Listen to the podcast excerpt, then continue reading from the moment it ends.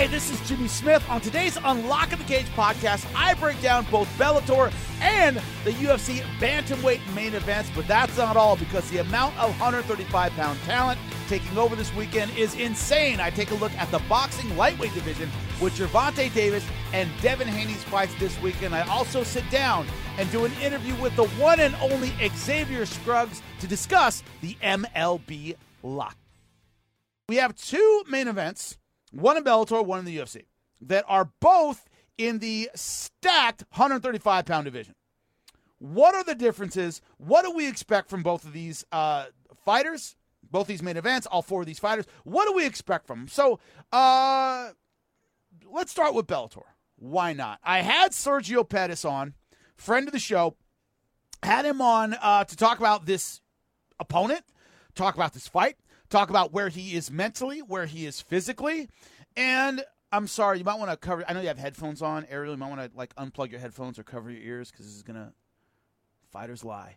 We lie all the time. It's part of our DNA. It's part of what we do. We're always... I know that. I know I just told you there's no Santa Claus, right, Ariel? But they lie.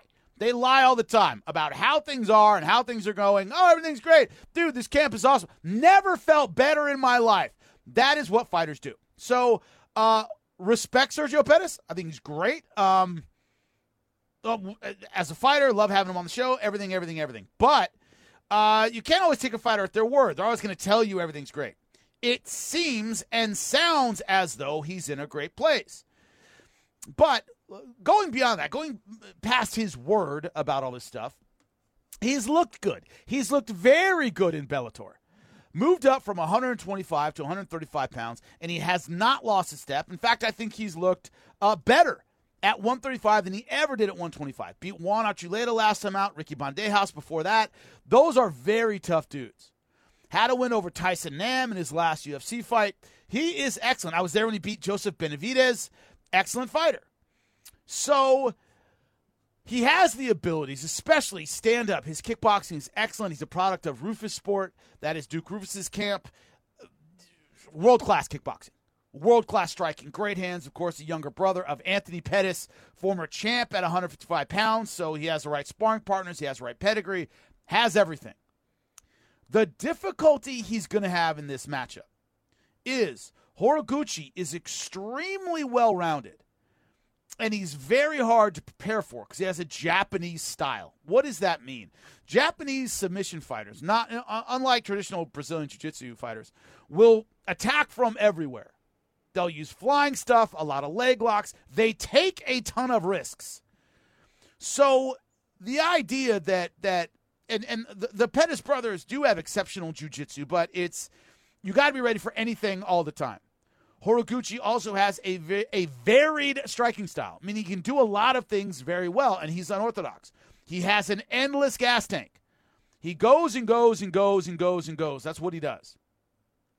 So when I factor all these things together, it's not an unwinnable fight by any stretch of the imagination for Pettis. It's just going to be difficult. It's not an easy win for anyone. He's going to have to keep the pressure on, keep it, I think, at punching, kicking range, and slow the fight down. What Horiguchi did so well, the first fight, he took on Darrion Caldwell, who's a 135-pound champ in Bellator, took him on twice. First time out, caught him in a guillotine, and that was in Japan.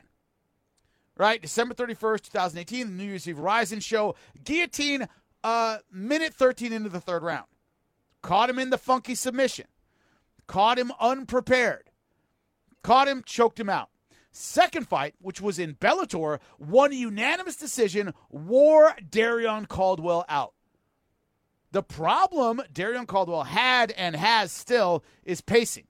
There's this problem in wrestling. There's a problem in MMA. He'll explode and do some crazy physical thing and then slow down. And explode again and then slow down. That's what he does. Horiguchi keeps the pressure on all the time. Now, the thing is, Pettis, for his part, has never had issues.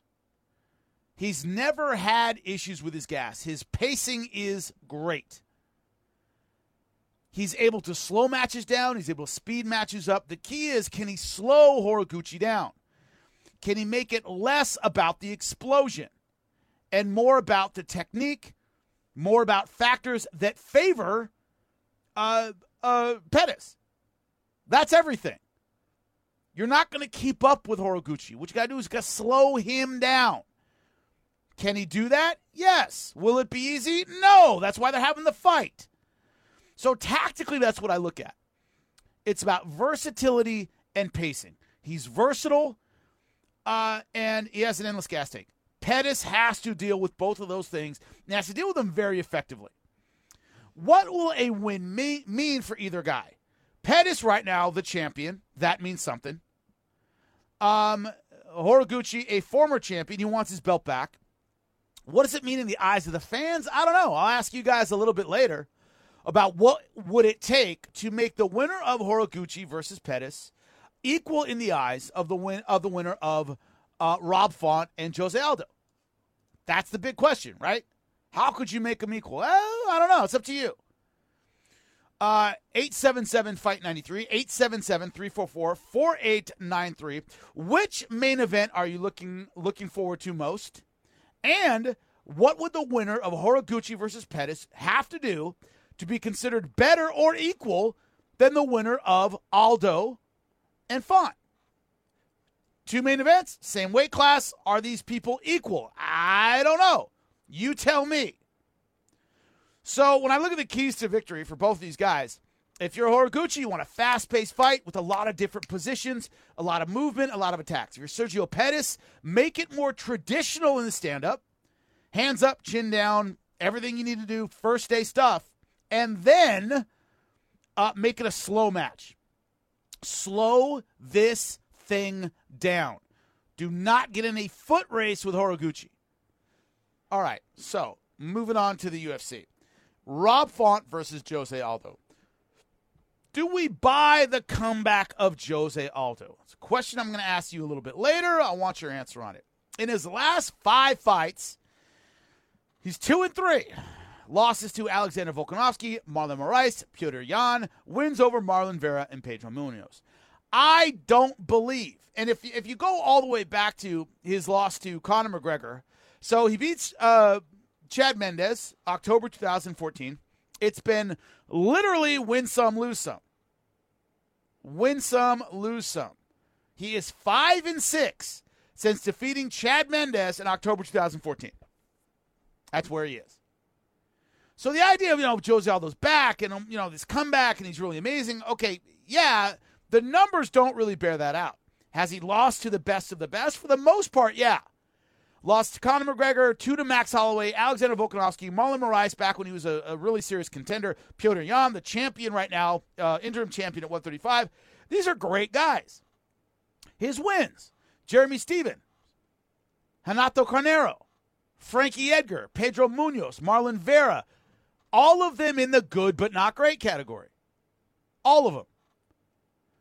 So what looks to the, I don't know, the I don't say casual viewer because that's a little bit of an insult in our business. But to a lot of fans, it just looks like, wow, Jose Aldo is back. And in my opinion, it's one of those things where he has taken on talent that shows his level. He's beaten good guys. Has he destroyed any contenders? No, he has not. And every time he's taken on a contender or a really elite guy, you've seen the difference between what Jose Aldo is and what he was. I want to make that very, very clear before I break this one down. So, Rob Font, excellent boxing, very fast hands, good in at short range. He's won 4 in a row. Sergio Pettis, who I just discussed, Ricky Simon, Marlon Moraes, Cody Garbrandt. It's been a good run for him. 19-4 overall. He's streaking right now. He's number 4 in the division. It's exactly where he should be. And all the confidence is on his side. Jose Aldo, an excellent boxer in his own right. What has diminished, at least partially, is his ability to keep up in the kicking department, in the explosiveness department, in the gas department. All of those factors, to me, favor Rob Font. In a boxing match, Jose Aldo can still do damage, at least early. But that's Rob Font's strength as well. Great puncher. Good attacking offense. Good elbows. Good ground and pound. The kid's got a lot. And so when I see it, can Jose Aldo win? Yes, of course I'll make my picks later. But I don't buy into this narrative that Jose Aldo is quote-unquote back. I don't. I'll dive into the weeds of it in a little bit. I think both main events will be incredibly entertaining. 135 is just can't miss. It is must-see TV. I've always liked it. I've always thought guys at that weight class are destructive and fun to watch. I like versatility. I like fights where I'm going to see a lot of different stuff. And when it comes to, 135, you're going to see a lot of different stuff. And that's what I appreciate about it. And it's always that idea of stakes, right? That's what makes a great fight to me. Both of these main events have a lot of stakes. They're both title fights. I'm sorry, one of them was a title fight. The other one, Rob Font, Jose Aldo, is a contender fight. The winner probably gets the outside track right now, depending on where TJ Dillashaw is with his recovery and things like that. I don't think the winner leapfrogs TJ Dillashaw as a contender, but Dillashaw might be out for a little bit. Had knee surgery for people who aren't keeping up with it. And it's a contender fight that has real implications. Real serious implications. So I like the stakes. I like the questions about where Jose Aldo is. I can have my opinions about it for sure. But the fact of the matter is, Jose Aldo is having, I don't think he is where he was. He's definitely having a resurgence late in his career. Is it real or is it an illusion? I think we find out Saturday. And I think that's important. Busted Open is your daily home for all things pro wrestling. Join Dave LaGreca, WWE Hall of Famers Bully Ray and Mark Henry, and hardcore wrestling legend Tommy Dreamer. Dave LaGreca here. From WWE to AEW, Impact, New Japan, Ring of Honor, and more, we talk it all. Whether you grew up watching Ric Flair or Stone Cold Steve Austin, Busted Open is your place for pro wrestling. Busted Open, Mondays through Saturdays at 9 a.m. East on Fight Nation, Sirius XM Channel 156. The 135-pounders are taking over MMA tonight and tomorrow, Friday and Saturday. Bellator, it's Horiguchi versus Pettis. And in the UFC, it is Font versus Aldo. All important, all in the bantamweight division. You may go, wow, that's a lot of action in the 135-pound division in MMA. And it's true, it is. But there's more. There's always more. Why? 135 in boxing. Arguably as good as, or not, if not better, than it is in MMA. Boxing at 135 is awesome. It is full of talented names, and some of them are fighting this weekend. The lightweight is the deepest division in boxing, and this weekend we get some action. Who might that be, you might say? Well, right now it is Devin Haney. He is an excellent boxer at 135. He is undefeated. He is a world champion.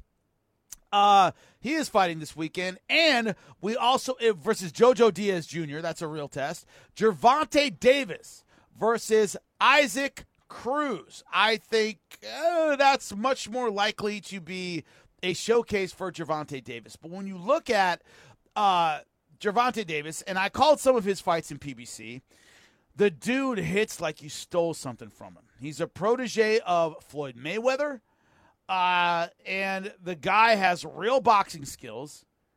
And when he throws, he hurts you. He hurts you bad. Makes him incredibly entertaining. Now, if anyone saw his interaction with, I believe it was his girlfriend at the time, at a basketball game, he manhandled her.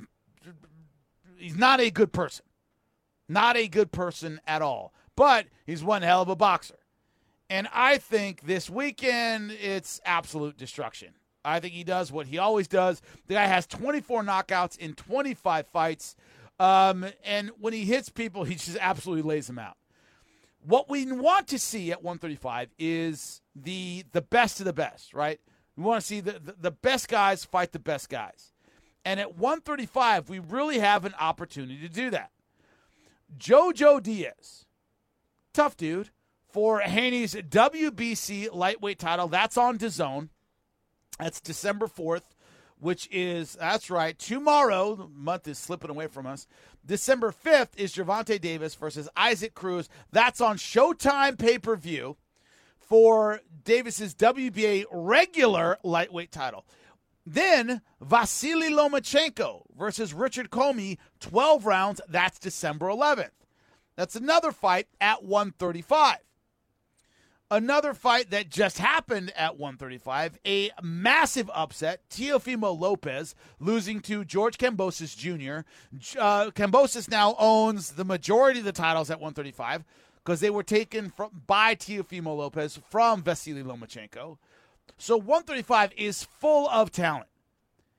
All we want to see, please, God, are we asking too much of the boxing gods here? And by boxing gods, in this case, I mean boxing promoters. All we want to see are fights, and I'm speaking, I think, for every boxing fan in the world.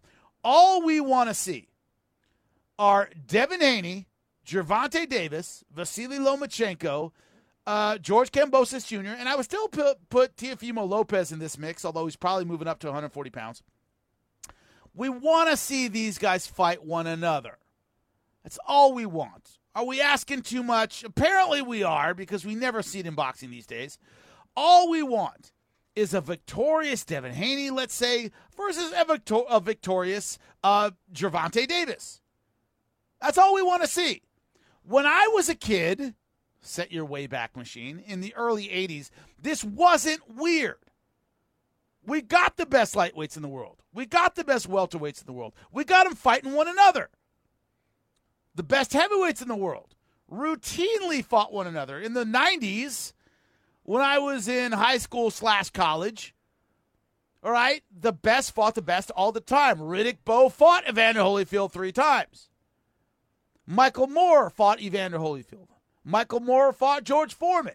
George Foreman fought Evander Holyfield.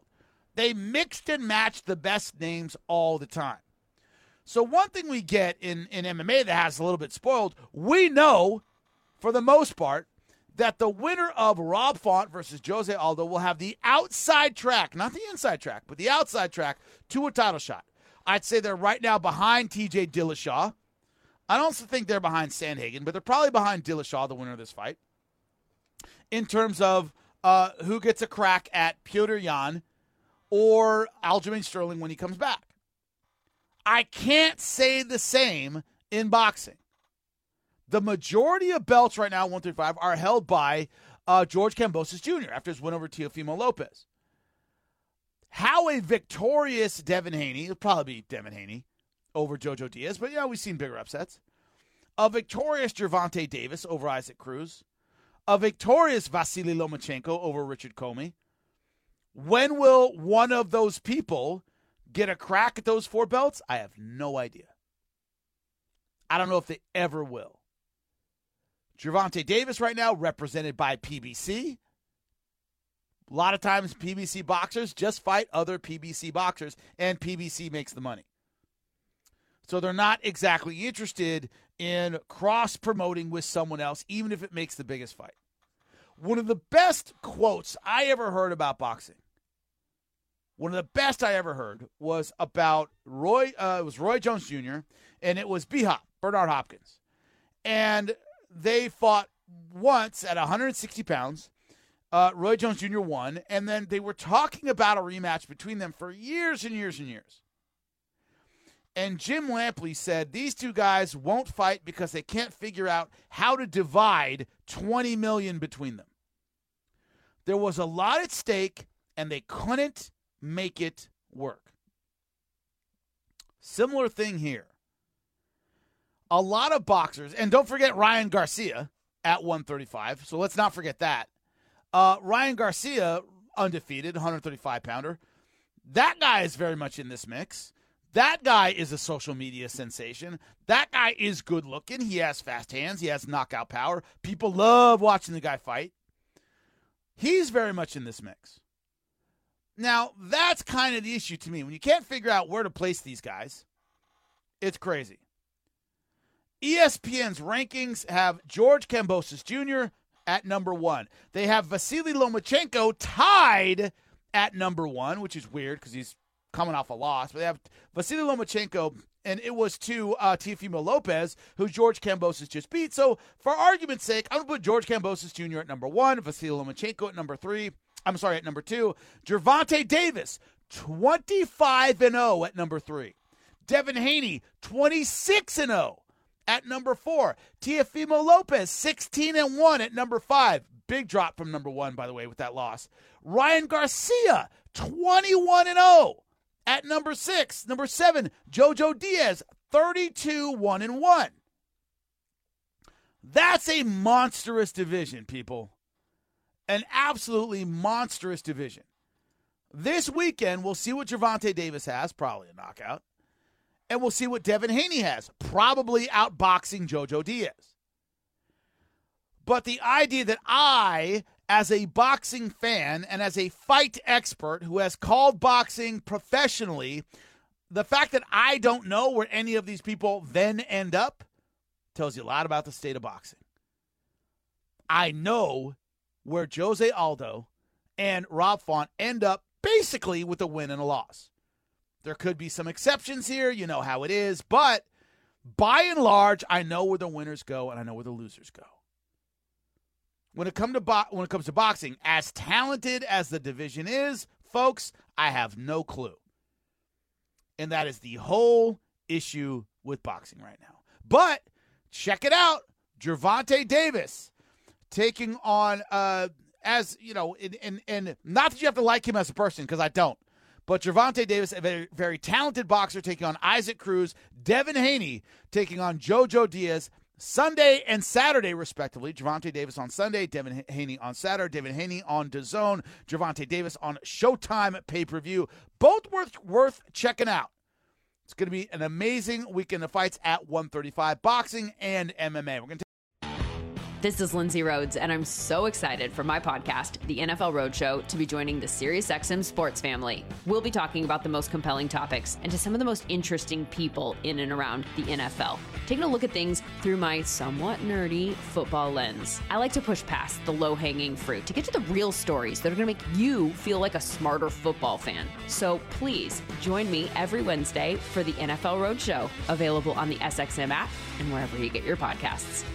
Xavier, how you doing, my man? Xavier Scruggs, MLB Radio. Thanks for joining us, buddy. Hey, thanks for having me, man. I appreciate it, but I wish it was on better terms as far as lockout goes.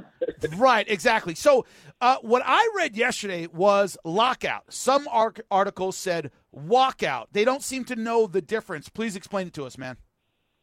Yeah, definitely. It's a lockout situation.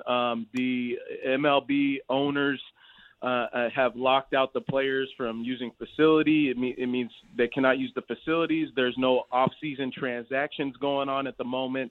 And just really the talks that were going on between the Players Association and MLB and the owners have basically come to a stop as far as the collective bargaining agreement goes for an agreement for next season. We do not have that right now, so there is a lockout, meaning this is baseball's first work stoppage in 26 years.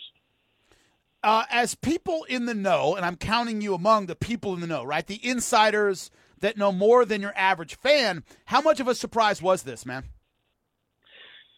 To the insiders, the fans, supporters of baseball, it was not as surprising because this has been a situation since about 2018. The last agreement was 2016, but since around 2018, there's been a feeling that the Players Association have not been very happy about the current collective bargaining agreement, and they've been fighting to have some changes that will be in place in the next one.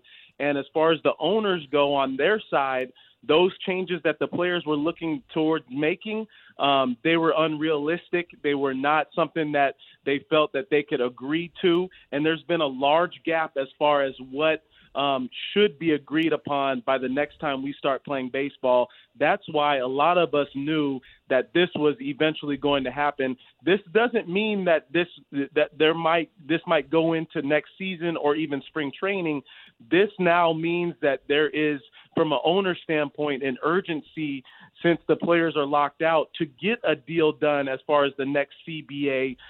That way there is an agreement made and we can start playing baseball when that time comes. But for now, it is really unforeseen and unclear as to what that looks like moving forward. What I keep hearing and reading as a layman who, just so you know, I'm from L.A., I support the Dodgers, I watch the playoffs, I'm not a hardcore baseball fan in any sense of the word. So I want to tell you the knowledge base I'm coming from, which is, I'm not an exceptionally well-educated fan. What I'm reading about it is it's about when players can enter free agency. It's about luxury tax issues. Can you summarize this in a way for a fan like me to understand, man? Yeah. And that's where those things that you mentioned, luxury tax threshold, minimum salaries is on the table. Those things from a player's perspective, as okay, the minimum salary should be raised. The MLB has made an offer to increase some of those things, but the Players Association hasn't necessarily agreed to what they've offered.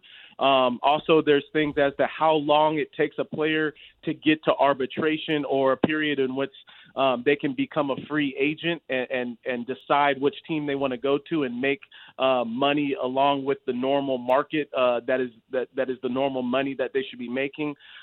It takes players a long time to get to that point. And from a player's perspective, as a former player, I understand the want to have younger players make money earlier, because one, that you go through a long minor league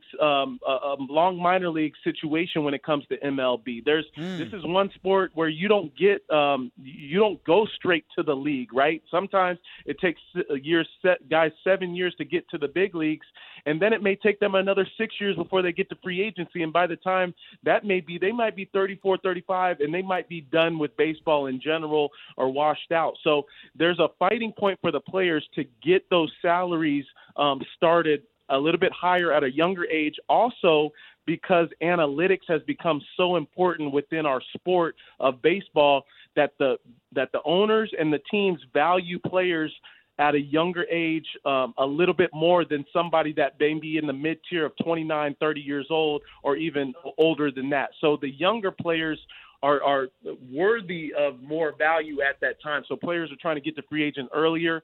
There's other things such as draft compensation, what these teams are looking at when they give when their team signs a free agent and they lose a player. How do they get compensated in the draft going into next year? There's also first-year player draft situation. So there's multiple things, but ultimately, from a player's perspective, they're trying to get paid at an earlier time period, but also make the game as competitive as it can be on the field, because there's situations where the players feel like owners are sometimes quote-unquote tanking or not putting the best product on the field. That way they can rebuild their system and try to fight for a championship 5 years down the road. The players don't want to accept that.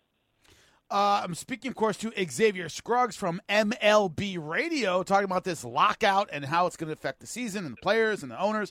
I'm going to ask you two questions that might have the same answer.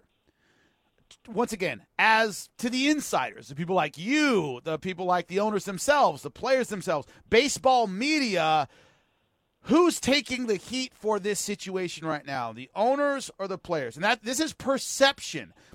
When it comes to the people on the inside, who is seen as kind of the unreasonable party here? Yeah, I think when it comes to and a lot of this, with our day in social media and media in general, the players look bad, and mostly because of how much money has already been offered this offseason to free agent signings. It's been the most that we've ever seen during this period of time. So it almost makes the players look greedier because of the money that's been shelled out this year already. And also because it seems as the owners and MLB have put out statements mentioning what they're able to concede or what they're able to compromise on, and we haven't quite heard that so much from the player standpoint. It almost seems like the players have put a stick in the mud and said, we're not moving from here, and the owners seem to be saying, hey, we're willing to compromise some things. So from a media standpoint and from a standpoint outside of negotiations, it looks a little bit worse on those players. But both sides – ultimately, we know both sides are about money, and that's where a lot of this can be frustrating, is because you're talking about billion-dollar owners and million-dollar baseball players. So that's why, from a fan's perspective, it seems very, very frustrating. Right. So is it unified? The other part of the question is, to your average fan, is it the player's fault? Do the fans see it the way the insiders see it? I don't think so, and I think because the fans ultimately want to see the things that benefit them, right? They want to see the best product on the field. They want to see so in that sense, they may not understand why an owner may be trying to rebuild his team, and it takes a 5 to 10 year process. That happens in other sports as well, in NBA, and we've seen it in other sports. But so from a fan's perspective, you always want the best on the field. Also, you want your player. You don't want there to be a lockout. You want people to be playing. So, but you don't really get a true understanding of what the different sides are fighting for until you really dig into what some of these issues are, as we've explained a little bit earlier, and find out whether it's more about the money situation, or is it more about the competitive nature on the field? Is it more about owners being able to get the most value out of their players and really creating almost that business sense for a team? Or is it more about, the players trying to get as much money as they can in free agency at an older age and at a younger age? I think there's a lot of discrepancies, and that's why there's the separation between the owners and the players is so far apart right now. It's really tough to see them coming together for an agreement in the foreseeable future. The last time, and I'm speaking to Xavier Scruggs from MLB Radio, the last time there was an actual strike, there was an actual problem with the season, was 1995, my senior year in high school. The problems in the 90s, the labor market early on between MLB and the players, it set baseball back considerably. It took a long time for fans to come back. It took Mark McGwire. It took a home run race. It took a lot of things to get fans back to MLB. Everyone's got to be terrified of that situation right now. Am I wrong? Yeah. No, you're absolutely right. And that's what's ultimately the most disappointing thing, is that we've already, even economically last year and with everything in 2020, you think about, we've already taken a step back in some sports, and fans have had to go through some issues with that whole pandemic situation. We don't want to have to take another big step back, especially if you're talking about words like a strike. That has not happened at all yet, but if there's things that escalate into that, that's exactly right. You're taking a step back. You're taking a big blow. Fans and supporters of the game start to become more concerned with other things and don't want to have to put themselves in position to worry about whether or not we're going to see baseball. That's where you start to lose fans and start to lose lovers of this game. And that's ultimately the biggest disappointment when you don't have an agreement, is that everybody loses. And the people that really pay to watch the game, and the ones that are really concerned with the excitement and the joy that baseball brings, those are the ones ultimately getting the raw end of the stick. The interesting thing, and I've read a lot of articles about this recently about MLB, they're having trouble because their fan base skews older than any other fan base. Major League Baseball. Old people like baseball. Sometimes they raise their kids, their grandkids to like baseball, but it doesn't have that. It doesn't have that young fan base. What does that mean when you look at a strike or something that loses fans? MLB has had trouble gaining fans, period, over the last decade or so. How would a labor problem affect that, you think? Yeah, I think that's a whole nother issue within itself. You're talking about a younger generation whose attention span is extremely fast. A 3.5-4 hour long game is not holding that attention span. So there has to be ways that MLB is implementing to try to speed the game up and keep it more entertaining for that younger generation coming up. But ultimately, if there's a bad taste in their mouth about the game right now, what would encourage them to want to watch that? It's already bad enough. So along those lines, you're absolutely right. And the fan base ultimately takes a hit. And it's not just the ones that have been watching the game for a long period of time. It's that next generation that MLB is so concerned with that we see young players taking over the game, a young Fernando Tatis Jr. of the San Diego Padres, Juan Soto, some of these younger guys that are now the face of baseball.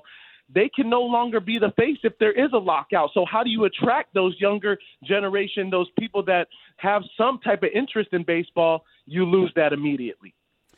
What would be your bet? And I'm talking to Xavier Scrubs from MLB Radio, our expert here at Sirius XM. What would be your confidence level that this drags on and affects the season coming up in 2022? Do you think it does or doesn't? I don't think it does, because both sides, the owners and the players, understand what happened in 2020. You already lost money last year because of the shortened season. Nobody wants to have to go through that. Another reason is because our game is on the uptrend as far as international stars come into play in our game. Young players, like we talked about, really enhancing that younger generation to become more excited about the game. We cannot afford to lose that. Baseball is on the right trajectory with those things. And if you take a step back, you ultimately hurt the game, you hurt the owners, you hurt the players, everybody's pocket. And then the biggest thing is you hurt the fan base. So I'm positive that it will not get to that point. And I'm sure that both sides understand the importance of not letting it get to that point because of what we've already seen in the past and how bad it has been. When you mentioned before the Mark McGwire era, the last stoppage and going and losing a postseason, losing a World Series, nobody wants to see that. I really appreciate, Xavier, your perspective on this. I appreciate your knowledge on it. And where do you see, and I know I got to let you go, don't have a ton of time, the next step in this process? When will us fans see it? We know about the lockout. That's panicking a lot of people. What do you think the next step is, and when will we see it? Yeah, I think the next step is, from a player's perspective, them understanding that a lockout puts pressure on the players. And for those players that are not able to train, rehab at their facilities, do some of those things that they're used to doing in the off season, that puts pressure on them. And I think that ultimately lets the players know, hey, what are we ultimately fighting for? What are the things that we can end up compromising on? How far are we willing to go? Are we willing to lose games? Are we willing to lose money? So I think you start to see, hey, we cannot expect to gain everything back from the things that we lost in the 2016 CBA. I think the players start to understand, okay, let's be more realistic about things and figure out how we can best put ourselves back on the field. So to answer your question, I think there's a move from the players after this settles a little bit, after these past recent meetings and before the lockout. I think there's a moment of a few weeks where, hey, let's clear the air. Let's think about what happened. And then I think they get back after it in January and try to figure something out. Xavier Scruggs, I appreciate you, man. Thanks for coming on and enlightening us. Thanks for your time, buddy. Unlocking the Cage with Jimmy Smith is part of the SiriusXM Podcast Network. The executive producer is Michael Russo. The associate producer is Kelly Murphy. Sound design by Nuri Balin. Andy King is director of sports podcasting for SiriusXM. Special thanks to SiriusXM's Senior Vice President of Sports Programming and Podcasting, Steve Cohen, and SiriusXM Fight Nation Program Director, Marissa Rivas.